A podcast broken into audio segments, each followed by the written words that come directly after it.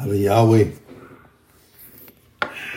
again, the opportunity that you give to me to bless others through the sharing of your truth, your knowledge, and your wisdom, Father God. And as the conduit for that, Father God, you bless me so mightily. Abba Yahweh Aman, Eshu Aman, Paraklitos Aman. So we're going to take another jaunt out into the desert lands. We're going in history again, and we're going to return to the valley of dry bones. And we found that I shared that with you in um, Ezekiel chapter 37, which is a very powerful and important chapter. And it speaks to us directly to what we declare and what we are. And I shared with you before that that's kind of an old, it's an old, um, an old saying, an adage, a phrase that was put together. Some old folks, you know, oh come on, let's go, let's go, let's go, come on, Grandpa, come on, Uncle, so and so, and or whatever, and then the phrase come back said, oh these bones are just all dried up. I, I, I can't do that. You know, if we're going to go fishing or, or on a trip or something and you were excited as younger person, I remember a couple times that I had done that with, uh, with my uncle. Um, and uh, these old bones are just dried up, meaning that they didn't have the energy or the strength or the excitement to be able to do this little trip that we were planning or going on, and they didn't feel to be included. And when God is speaking to, and here's another example that God does speak, you just need to listen. God spoke many times to Moses, and the scriptures say, and God said, and God spoke, the Lord said, the Lord spoke. And here we find the same example in Ezekiel when he's speaking to his prophet. And remember what I shared with you that a prophet is anyone can be a prophet. You don't have to go to a special school, you don't have to go to special training. So, any of those churches or church elders that are declaring to you that you have to go to special school or their special training, you have to be certified by their hand to be a prophet, they are usurping the authority of the Lord God Almighty because you do not have to have any of that. The, the only requirement for being a prophet is that you listen intently and lean in to the word of God. And when he speaks directly to you, for you to message to someone else that you do that very thing he told you to do. You don't make a production about it, go marching down the aisle, you know, with a bass drum following you and the cymbals in front of you and flags and such and such and say, I come with a word from God. That's not a prophet. That is an arrogant, vain fool. You take the word of God with you. You come to the specific person, unless, of course, the God directs you to speak to the congregation. But when the God when God, the God, when our God tells you to speak to a person and take the message to them, you go to that person and you say, I, I have something I need to share with you. And then as you speak, the Holy Spirit will illuminate your speech and illuminate in their mind's eye that this is coming from God. It will be made known. That is a prophet. Don't need to have any kind of special church training to be a prophet. And I get rattled and agitated when I'm hearing more and more that you you can't go and witness. You can't go to until you go and you get certified by class or the elders got to sign off and say it's okay. Well, you know what? That's a bunch of garbage and that is untruth. It's false doctrine and false teaching. So be cautious when you hear them starting to say things like that. It's time to go. Now, I digress. Back to Ezekiel 37. You remember when Ezekiel came, when the Spirit brought him into the valley of dry bones. Again, that that valley of dry bones were, was not a literal valley full of dry bones with no sinew or no and it was the nation the people had just given up. They weren't doing god's direction. They weren't following god's word. They weren't listening to any of the elders. They weren't following any of the directives. So pretty much they just stopped. Turned their back on god. Kind of like what this country is doing to God now. Remember, I, I hit this all the time and I can't I can't not. I'm a veteran, I'm a patriot. I serve this country and it breaks my heart that this country at one time used to be one nation under God and worked hard at being that and and much harder at it than what they're doing now. And now this country is just being cut up and given away and and spread apart Mm.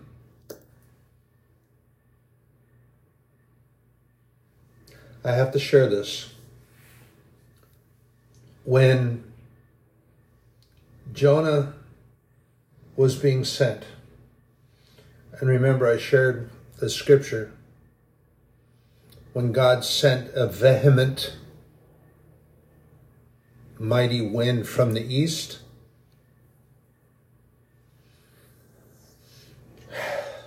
Wow. That wind came in and it was hot. It was so hot that Jonah passed out.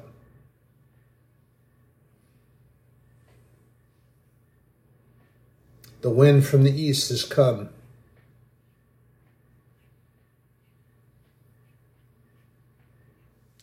And do not question when God is taking care and doing what must be done. Remember, it may not always fit our perspective or be what we like or what we allow, but you have to remember that when God, and the word speaks this in many places, when God chastises, he does so because he loves us a good, good father, which many parents have turned away from this. A good parent will chastise their child.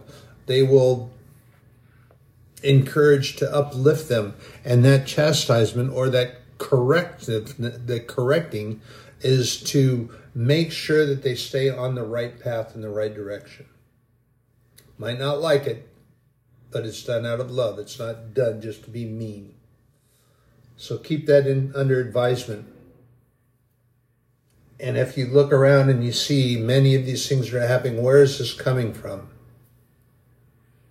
That vehement wind that comes from the east.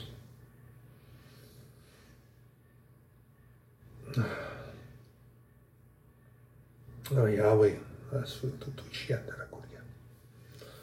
That wind that comes from the east. And you can find in the book that God gave us. You can find references to this, and you will find that the Word of God talks about Gog and Magog, the sons of the north and the sons of the east. It's there. So, back to Ezekiel. you will find that these bones that Ezekiel was shown and taken to, this is the nation of Israel because they gave up and they stopped listening to God and they turned their back on God and they just stopped. And when you just stop doing or you stop any activity, and I'm finding that I'm finding uh, that I'm actually appreciative of the fact that the Holy Spirit rouses me early in the day. Get me up to go. Further reading, starting at verse 11. And Ezekiel is talking about and writing about He, the Lord and God, speaking to me. Then he said unto me, Son of man, these bones are the whole house of Israel. Behold, they say, Our bones are dried. and our hope is lost. We are cut off for our parts. Let me clarify what he just said there. God speaking to Ezekiel. The nation turned their back. They, they've given up hope. They've surrendered. They just turned their back on God, which is their hope, which is that golden rope. Remember, I shared with you when I first found this logo in the purple square, which is denotes royalty, and the golden cord, that golden rope. And in the Bible, it talks about our golden rope, our anchor to the rock, tying us to heaven. There's always hope, brothers and sisters. But our hope is lost. We are cut off for our parts. God didn't turn his back on them, they turned their back on God. We are cut off for our part, saying that, yeah, we did it, we just don't know what to do. Therefore prophesy and say unto them, Thus saith the Lord God, Behold, O my people, I will open your graves and cause you to come up out of your graves and bring you into the land of Israel. And ye shall know that I am the Lord when I have opened your graves, O my people, and brought you up out of your graves. This is interesting because one of these contemporary young artists I've shared with you, talking about, um, make sure I get, um, ah, your glorious day. And as he's singing the song, he's he's his declaration is that I was breathing, but I wasn't alive. These people were breathing, but they weren't alive. They had given up hope. They turned and they just were kind of, as I see many that do today, they head down, shoulders slumped, hunched over, no smile, no recognition of brothers and sisters, and no acknowledgement that they're in the house of God. They just a dour, sour look on their face as if they're going before Artaxerxes. The cupbearer comes before the king and his dour, sour look. Oh, what's your problem? Well, oh, I just have given up hope. I don't have any hope. I don't. Seriously, remember, Artaxerxes asked Nehemiah, he says, I recognize, didn't say it exactly that way, of course, I paraphrase. He didn't say, What's your problem? He just recognized that his countenance was different than it normally is. He recognized, he saw it. So you don't think that people, when you come in with that veiled face, which is exactly what it's doing, it says, and we are told in the Word of God do not fill your face. Do not be ashamed of the word of God. When you come in and you have that sour, dour look and you have that, you're wearing a veil. You're showing out to be something that's not there or shouldn't be there, but you're allowing it, and you have this really, quite honestly, very poor countenance, and you are not, you are showing that you have no joy in the Lord. Joy of the Lord is my strength. And you're allowing things to come in and tear you up.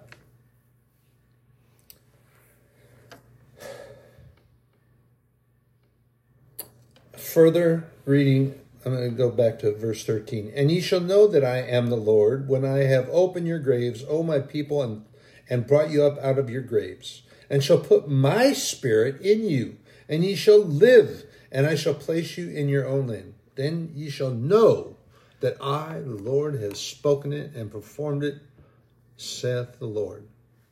The word of the Lord came again unto me, saying, Moreover, thou son of man, take the one stick. Now here's here's where I shared with you in unity what we were uh, Pastor Jamie was talking about unity, and he was sharing out of John and Acts and and the the New Testament, all this. But in the rule of faith, I've gone back toward the Old Testament and gone the old ways because in the rule of faith, of fidei, we are told to follow that. And you go from the front cover to the back cover, to the back cover to the front cover. And I've shared with you before, and I'm going to just demonstrate that again that the Word of God is interwoven throughout. So, as Pastor Jamie was sharing out of John and Acts and Revelation and uh, Matthew, and he was sharing scripture from there about unity. Hear what I say. Hear these words and listen to the truth of God. Moreover, thou son of man, take thee one stick and write upon it for Judah, for the children of Israel, his companions. Then take another stick and write upon it for Joseph, the stick of Ephraim for all the house of Israel, his companions, and join them one to another into one stick, and they shall become one in thy hand. And when the children of thy people shall speak unto thee, saying, Wilt thou not show us what you mean thou meanest by these? Saith unto them, Thus saith the Lord God, Behold, I will take the stick of Joseph, which is in the hand of Ephraim, and the tribes of Israel, his fellows, and will put them with him even with the stick of Judah, and make them one stick, and they shall be one in mine hand. And the sticks whereon thou writest shall be in thine hand before their eyes. The word unity, unity, together as one. And this is a problem that. Uh, Israel used to have in their history, seemingly continually, they had um, the different tribes. They had 12, the 12 tribes, and they were uh, went to their area, respective regions, and, and uh, they had their kings, but they didn't really have a king.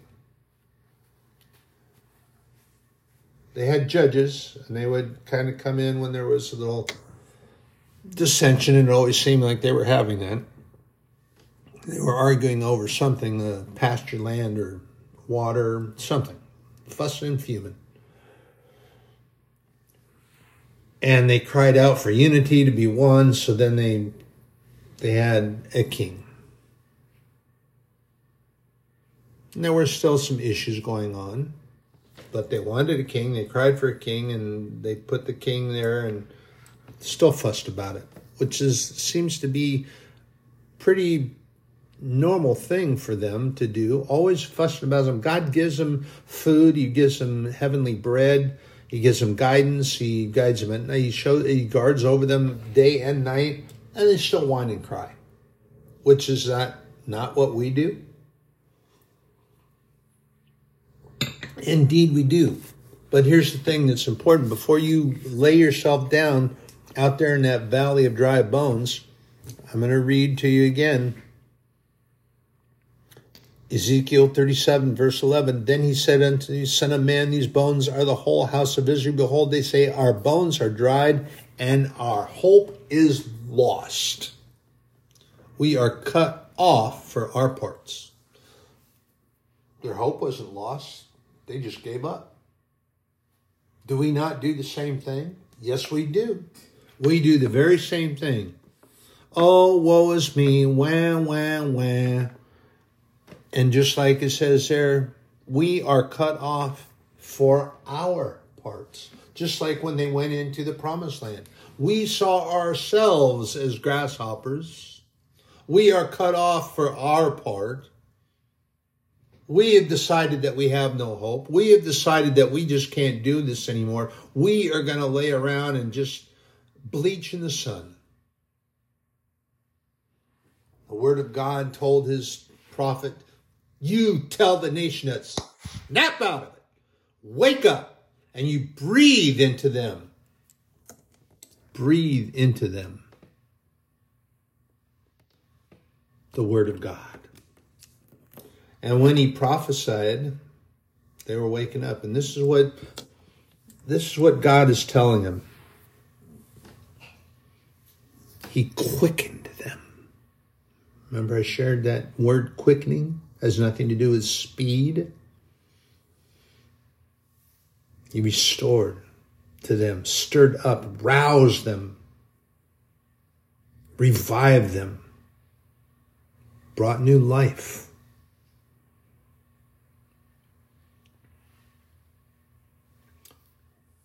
The Holy Spirit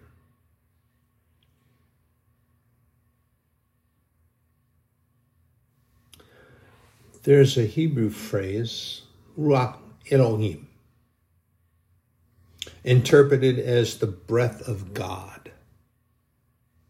But more literally, the wind of the eternal creator.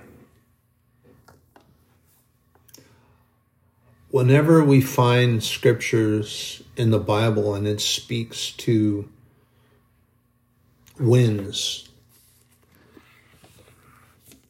you must hold on to the the interpretations. That's the breath of God, His Holy Spirit, and we see that in a number of times.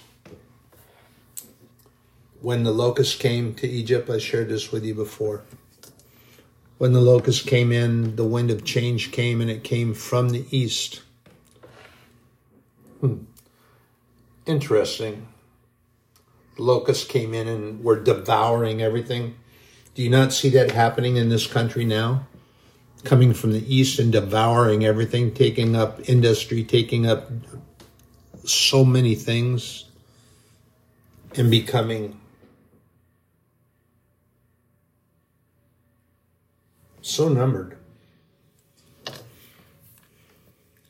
And remember that before the locust came into Egypt, is that the wind changed direction and it was coming from the east and it blew all day, all day long, coming warm, hot, coming from the east, an easterly wind. And remember, whatever you say, westerly wind, easterly wind, northerly wind, southerly wind, that's not the direction that it's traveling to, that's the direction it's coming from. So when you say an easterly wind, or you find that in the scripture sometimes, an, an easterly wind blew hot. It's talking that's the direction it came from and usually interpreted in scripture that the east wind is the wind of change. And when the east wind comes it comes as a mm, avenging wind.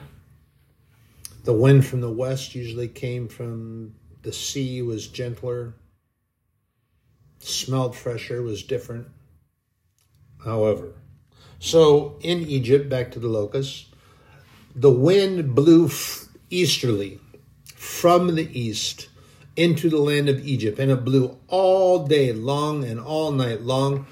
And then in the morning, behold the locusts. And they came in and they ate everything they could get to. Everything. I remember in those days, they didn't have windows, they didn't have doors as we know them today. And there's always some way of entering and getting into a house which they did. They went and they fed on everything they could get onto fruits and vegetables and things that were in bowls and storage within the house. They came in and they ate. And the crops they ate. And they devoured.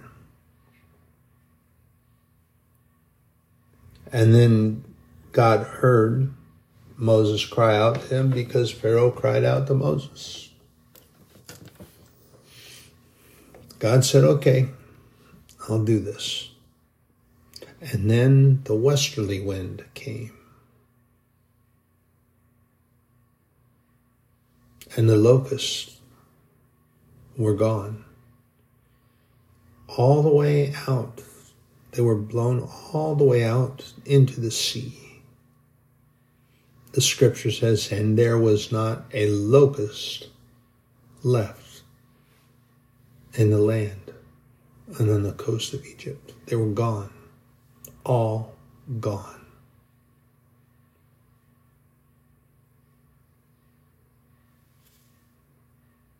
The wind of the eternal creator. Ruach Elohim, the breath of God.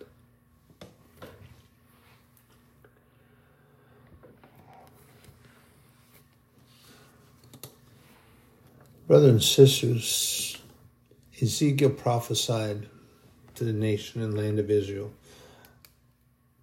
And he was speaking about not only to come up and they had given up hope, but not to, but God also had him instruct the nation of unity to be together. And this is what he's talking about the sticks. He had, they were separated. And at that time, you had Ephraim, and then Judah. But he brought them together, and and in that demonstration that God had Ezekiel for the nation to show them of unity, togetherness, one stick Brothers and sisters, we do that in Matthew, John, Revelation, and the scriptures that Jamie was sharing with us on Sunday, and teaching about unity. And Jesus explains to us being of one mind, one spirit. Paul writes about it, be of one mind, one spirit, that you're unified in this. And Peter shares it and writes about it. Brothers and sisters, this is what we need to do. But with things going on the way they are, don't just throw yourself down and give up. Um, in my reading, have um, some of you, I, I suspect, again, I'm going to pick on the millennials because it just seems that they're, some of these phrases I share are old phrase, old words and old terms because I'm an old guy. So give that a rest. But I'm going to pick on the millennials because I don't think, I could be wrong, but I don't think that they've ever heard the term Malmstrom. And some of you that are even my age may not have heard it. And I, I had heard this term before, and I a vague idea what it is, but in in reading about this, a it's really um, it's something to behold and if you've ever encountered one, it's um, it can be very frightening. Actually, it could be absolutely terrifying. And they used to appear in the ocean sometimes. Um, and it's a, a is actually a very large whirlpool. It's, I mean, it can swallow a ship but it's not just kind of a gentle swirling around like the draining of a bathtub. It isn't like that. It's very violent, very frightening, and the waves of the sea are involved. And I mean, you have this huge, giant drain open up in the middle of the ocean. You're out in the middle of the ocean. Where did this come from? And it just is going around, and ships can be taken down. It happens. They've discovered that these things open up. They have one. Uh, there's one, uh, I believe, off the coast of Norway that opens up every once in a while. I'm not. They don't exactly know where it comes. And here's the thing that I was sharing the other day with you. I gotta. Sorry, getting a little misdirected, but I got to do this. So here you have these know it know more than everybody else does, but yet they can't exactly explain a Malmstrom. Where it's coming from, what caused it, and where it comes from. But they just know where it's at. So they tell you, be careful when you go out around Norway and you go out in this certain area that you have this thing show up and you're going to get sucked down and, and disappear into the ocean. Where'd it come from? What caused it? They don't know. These are scientists. These are these are those that know so much more than everybody else. But anyway, a Malmstrom can be very violent and it swirls around. And sometimes things that go on around us in our walk, and as I shared with you with Elisha when he went up on the side of the mountain, when God told him to go out there, he should go on the face of the mountain. And he went out there and you had you had thunder and lightning, you had earthquake, you had the heavy winds, you had the heavy rains, and you had all this storming and blowing and all these things were going on around him. And he couldn't hear anything. He couldn't pay attention. He was trying to shield his face from the pelting rain and the hail and the, the wind. And when he went back into the cave and kind of shook all the weather off and stopped for a minute, and then he heard it the still small voice. God was still talking to him, God was still there.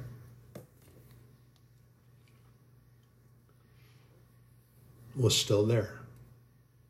Just hard to hear out in the midst of all that.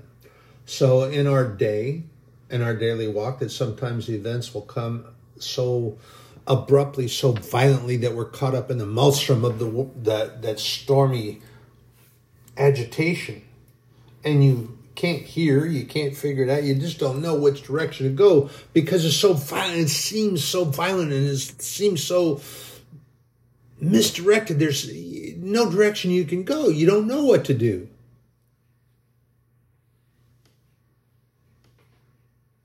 And everything becomes so disoriented. But all you have to do is you just talk to God. You don't even have to do a big prayer thing Just shoot out that bullet prayer. When you call on his name, his name alone is power and authority. Abba Yahweh, Abba Yahweh, Abba Yahweh. What you are telling God when you do that, or you tell Lord, and you, Jesus, Jesus, Jesus. You're letting our King know that you are indeed having weakness and you are acknowledging his strength. So you just you you go through. You don't stop and hunker down. Remember, I shared this with you. Goodness gracious, I think it's been a couple years ago. But if you're walking through, God's walking through and He's holding on to your hand, you're going through the storm. Why are you going to take the time to hunker down and pull your collar up and sit there and oh oh oh oh? uh, whine and crying and bemoan the fact that you're stuck out in the midst of all that, and yet you're hunkered down there and you're getting drenched or soaked or, or wind blown or tossed, and the wind is so strong and violent that it wants to knock you over.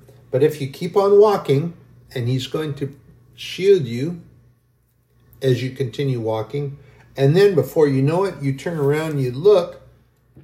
Oh my goodness, that storm is wow, that's way back there, Father. Thank you.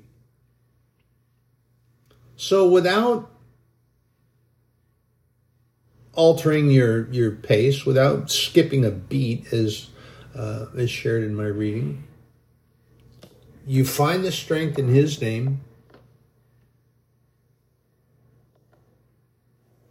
And when all that stuff gets out of the way, then you stop and you offer thanks giving and praise to the Lord the God, and you have a more lengthy conversation with God.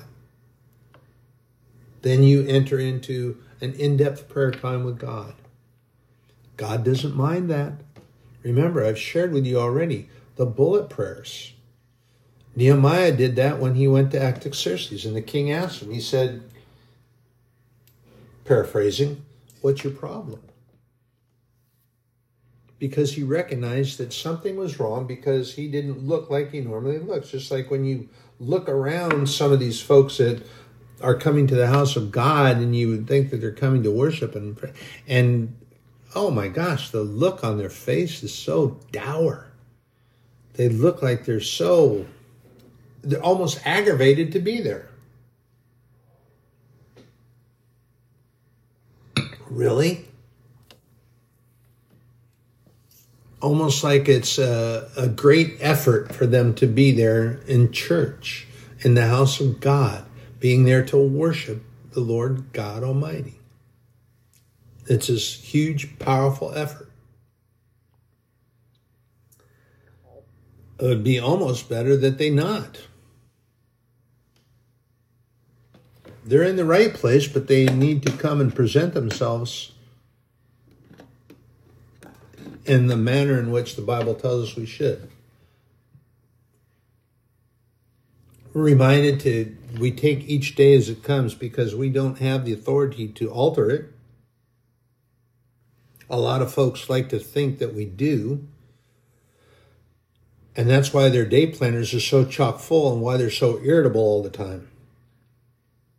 Because they want everything way out yonder that they have no control over and they really don't have any authority to. And they're actually involving themselves in sin because we are told that it doesn't belong to us. That that authority is God's. But we try to usurp that authority and take control ourselves.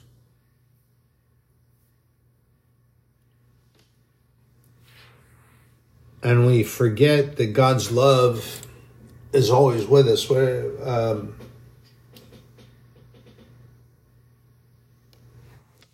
I think that's in our uh, in our adoption letter. Let me, pardon me, I'm going to jump over here to Romans, and remember I've shared this uh, the scripture with you before, Romans eight.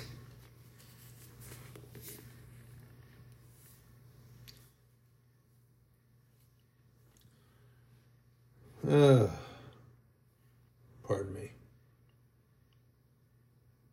Ah, Romans 8:38, the love of God. But here's some here's some other things that you have to remember. Romans 8. This is our adoption letter, and a very important place to be. Romans 8. It is very powerful because it is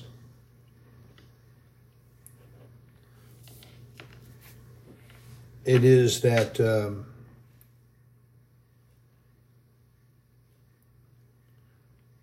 it's part of what's called the, the Roman road. There are certain books in Romans that, or certain chapters in, in Romans said that um, in discipleship and teaching you share with people in particular because it has to do with very important directives and things for God. But Romans 8 for me, and I put this in my sidebar, my adoption letter and it's very important because in this adoption letter, it lets us know and reminds us of all these things that God gives his kids. Um, Romans 8 28, very important. And we know that all things work together for good for them that love God, to them who are the called according to his purpose if you are a true believer and you are a true Christian, not a labelhead and not a self proclaimed, but a true believer, a true follower, and you love God and you seek His face, you seek His truth in all things, then all things work together for good to them that love the Lord. Romans 8:28. Romans 8:38. For I am persuaded that neither death nor life, nor angels, nor principalities, nor powers, nor things present, nor things to come, nor height, nor depth, nor any other creature shall be able to separate us from the love of God which is in Christ Jesus our Lord. Now, Paul, being chained up and under house arrest, was writing to the church in Rome, and those folks were right smack in the middle of, you could call it a maelstrom. They had the Greeks on one side, they had the Romans on one side, and they had the Jews that were claiming to be but acting not accordingly. They weren't even following the written law, they weren't following the law of Moses, they weren't following the law of the Gospels and teaching of Jesus. They were just basically doing whatever. They were worshiping false idols. They were doing basically what Israel was doing when they came out of Egypt. They wanted this and that, but they didn't want to follow the word of God. And they were doing that. And they were surrounding the Church of Rome. And they felt very much attacked. So Paul wrote to them to try to encourage them. But we have to remember, too, that as in Matthew 8 23 through 27, I'm going to share that with you. That and all these things that were going on. Where are we going here? Let me get over here to Matthew.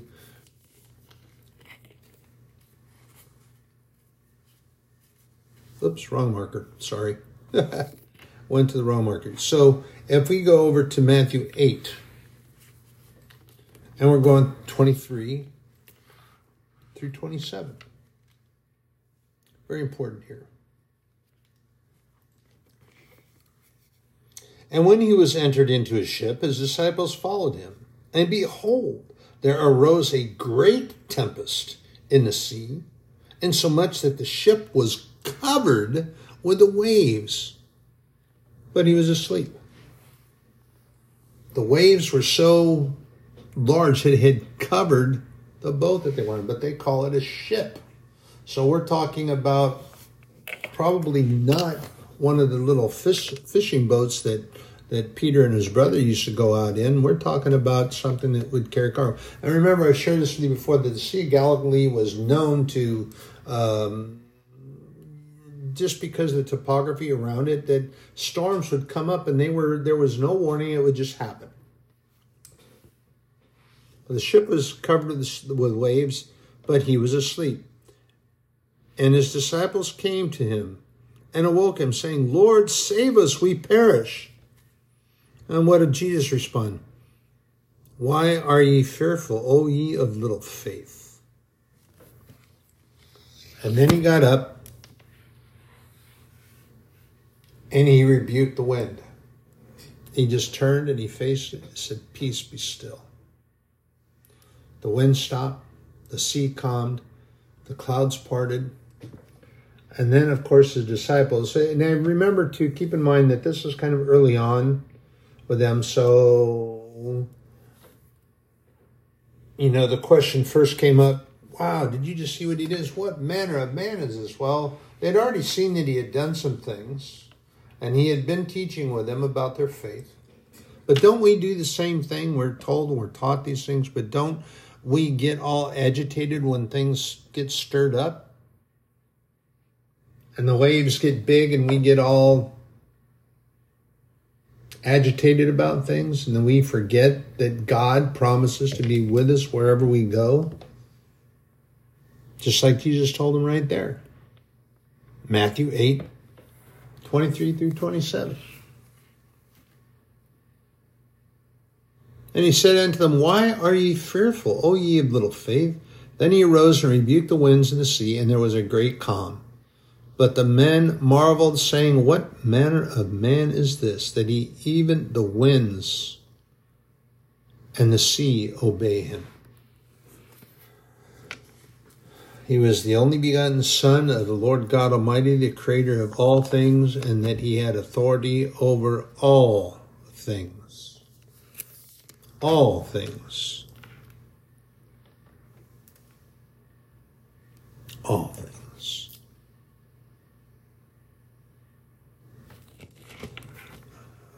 We're going to go jump over here back to the Old Testament.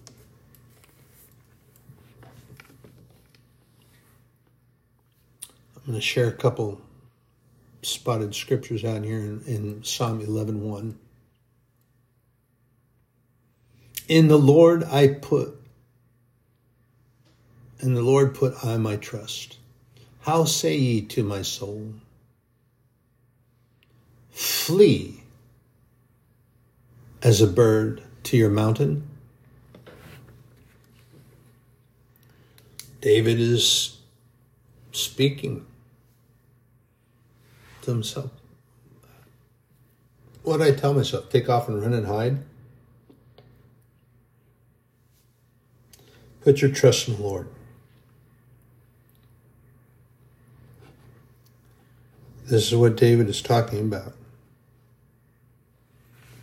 Don't run and hide, or as Ezekiel found and was shown by the Holy Spirit, that the nation had declared that they had no hope and they threw themselves down and they gave up. They gave up hope. They hungered down We have no hope. We just can't go on. We can't do this. But in that, in Ezekiel 37, we're shown and demonstrated that the word of God is there. He is with them. They gave up hope. So they became as a valley of dry bones, bleached in the sun. And it says, for we have given up hope for our part. Just like when they went into the promised land, they saw themselves as grasshoppers. And they convinced everyone else that they couldn't do what God had promised them to do. So the nation had given up hope and they laid themselves down. They turned their back on God. They, for their part, God didn't go anywhere. God's is always here. But for their part, very important that you, you pick up on these terms and phrases in the scripture. For our part, they did it. Brothers and sisters, I'm telling you right now that we do most of all this stuff that goes on, and you complain, and people want to shake their fists and blame God for all these things that go on. But you take a look around, you pay attention to what's going on. I mean, you really pay attention to what's going on, and you don't just listen to all the whiners and criers. You listen, you pay attention to what goes on. These areas and things that where these things are, you shouldn't be there anyway, and yet there they go and then you have on the on the one side there you go, well they don't have any choice. Got to go there. We don't have this. We don't have that. And yet it's the same old thing. Yes you do. You do have a choice.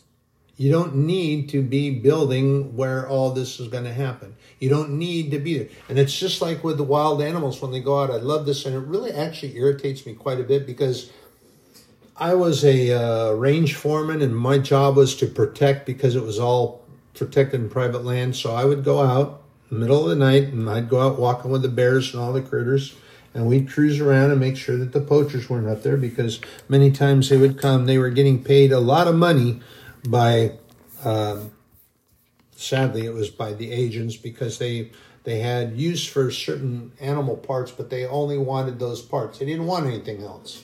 Now, some of the families and some of these guys that I would come across, were taking food and they were feeding their family. Bear, bear is actually quite tasty if you cook it right. A little greasy, but good.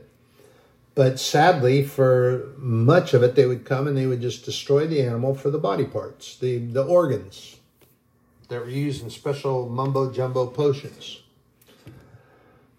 But I would go out and I would walk with them in the cool of the evening, I'd be walking around and taking care of them. But they had them coming out and they come out poaching. It was just, it, it saddened me. They had a choice. They didn't have to do that, but they, they say, oh, I have to. I can't do this and I can't do that. There was always some way for them to do this. And then you have, and you look in, in the other direction, you have people that are moving and going farther out into the wildlands and they're declaring that these animals are invading their land, but they forget before they moved their house out there, before they bought into this big land sale conglomeration that's going on and taking advantage of all this and making money on things that they sh- really shouldn't be. Before they moved their house, it used to be the bears' land, the mountain lions' land the wolves. That was theirs. All these wild animals. And then they call the rangers to come out and destroy them. Oh, they're a rogue. They're coming in and they're doing this and they're doing that. They're rogue. They're rogue. Oh, look, they've gotten a taste for man. They've got a taste for man. You know what? That is a bunch of garbage because here's the thing that people don't understand. They fail to understand. We're in the food chain. We're not the apex predator that we like to believe we are. There's certain things that God gifted us with that we have deserted and leave out, leave behind, toss away. But we're in the food chain. I learned this in Biology 1 101 when I was in the fifth grade. We are members of the animal kingdom. Which means that we're in the food chain. It isn't a rogue shark that's gotten a taste for man blood. It isn't a rogue grizzly that's gotten a taste for man blood. It isn't a rogue mountain lion that's got a taste for man blood. That's all not true. They were hungry and they got food. Always remember and seek truth. Don't follow behind all these things. God always gives us truth. Always gives us truth. And here we find in, in Psalms again.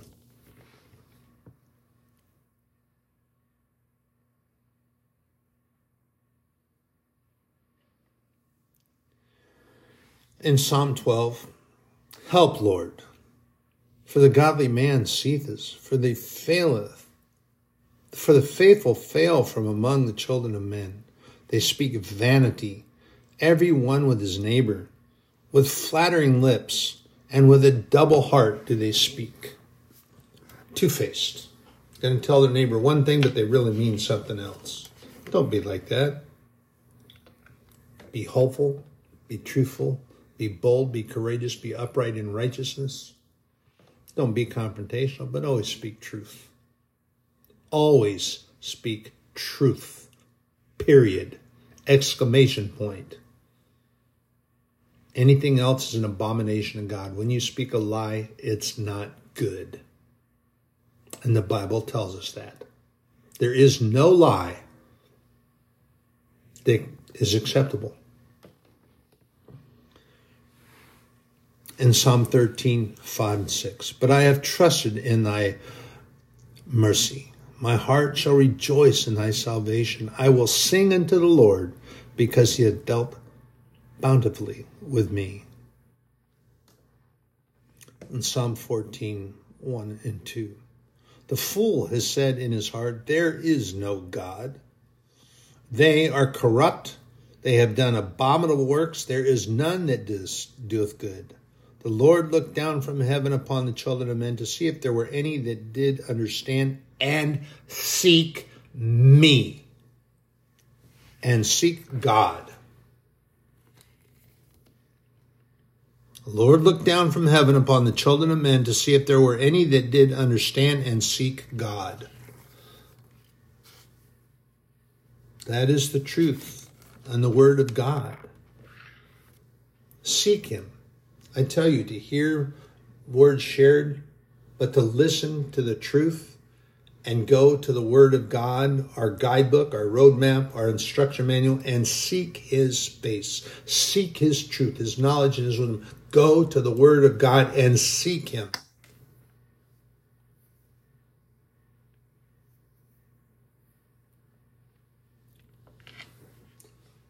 So you understand that there is a difference between just looking for and seeking you understand there's a difference, right?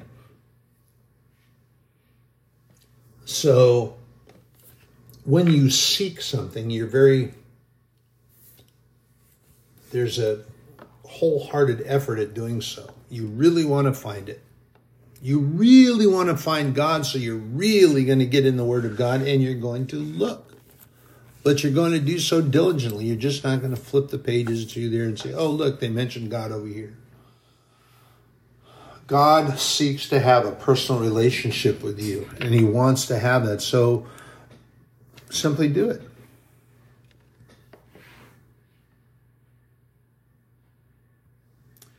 And in Isaiah, it's a little bit different in um, Old Testament, New Testament, and there's speech. I'm going to go in Isaiah 43 1, actually and this is a really um, this is an old phrasing and it's a it's a it's fairly common in the Hebrew that's used. And I'm going to flip over here. Uh, oh, pardon me, too far. Hebrew Bible, you got to understand too that it it goes opposite of what we normally do. Up. Up, up, up, up up!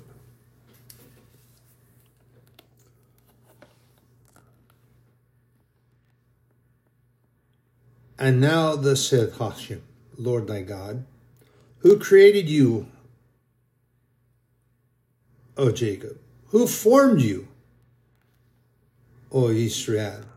Fear not, for I will redeem you. I have singled you out by name. You are mine.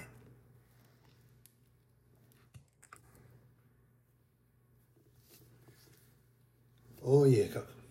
Remember that Jacob and Israel are the same.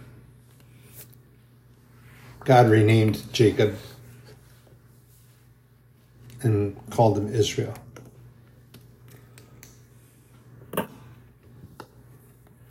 And I'll share with you in a translation differently that's closer to the King James. But now this is what the Lord says He who created you, O Jacob, he who formed you, O Israel, fear not, for I have redeemed you. I have summoned you by my name. You are mine.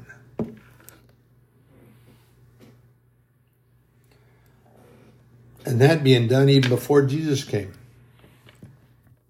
We're talking about the book of Israel. We're talking about, uh, what is that? That's about, um, sorry, I'm doing a little quick calculation of math here. We're talking about, uh, we're talking about near 800 years before the birth of Christ, our Redeemer, our Savior. And here is God telling Jacob, Fear not, for I have redeemed you. Remember what that word, this, um, I can remember when I was younger that you have the word uh, redeemed. You had, um,